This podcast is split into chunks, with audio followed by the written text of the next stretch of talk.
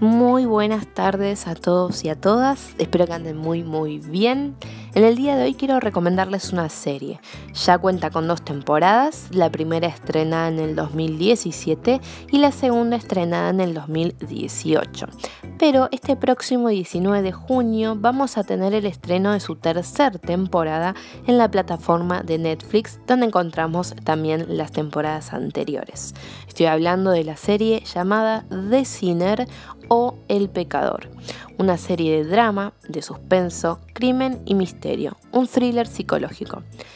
Esta serie se basa en las novelas de la escritora Petra Hammersfar y una de las características interesantes es que la ubicamos dentro de la categoría de series de antología, es decir, que presenta una historia y un grupo de personajes diferente en cada episodio, en cada capítulo o incluso en cada temporada. Por ejemplo, en la tan conocida Black Mirror tenemos una serie que difiere en los dos aspectos. Cada episodio, cada capítulo es diferente, es decir, que no repite ni sus personajes ni la historia, y a su vez las temporadas difieren entre sí. Si bien siguen un mismo hilo temático o de género, son series que podemos ver sin un orden de emisión u orden cronológico. Lo mismo sucede con Fargo o con True Detective, donde las temporadas difieren, pero en cada una de ellas seguimos la misma historia y los mismos personajes. Es el caso de esta serie de Sinner.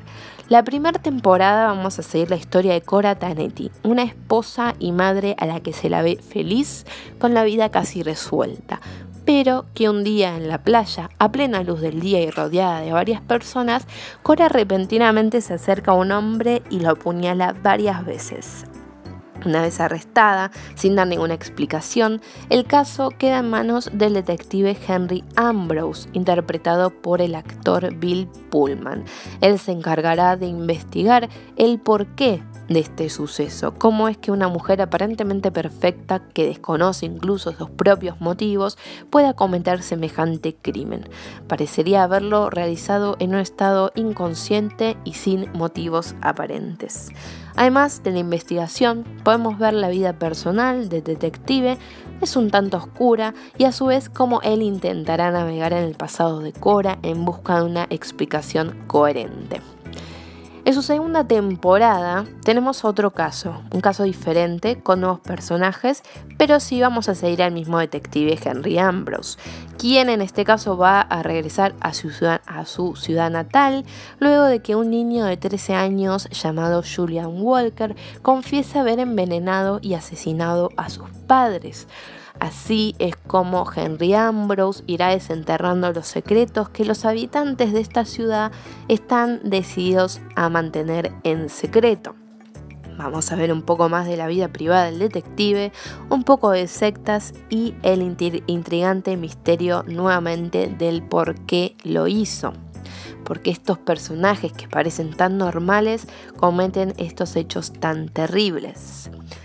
En su tercera temporada, pronta a estrenarse el 19 de junio, vamos a seguir la historia de un personaje nuevo llamado Jamie Burns, un profesor y futuro padre que busca al detective Henry Ambrose luego de estar involucrado en un trágico accidente automovilístico.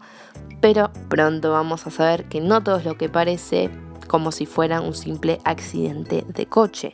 Este protagonista parece esconder mucho sobre su pasado y sobre una misteriosa y peligrosa amistad con un tipo que parece bastante perturbador. Cada una de estas temporadas cuenta con tan solo 8 capítulos, muy intensos y con la duración justa para evitar que decaiga la tensión. Estamos hablando de 40-45 minutos aproximadamente.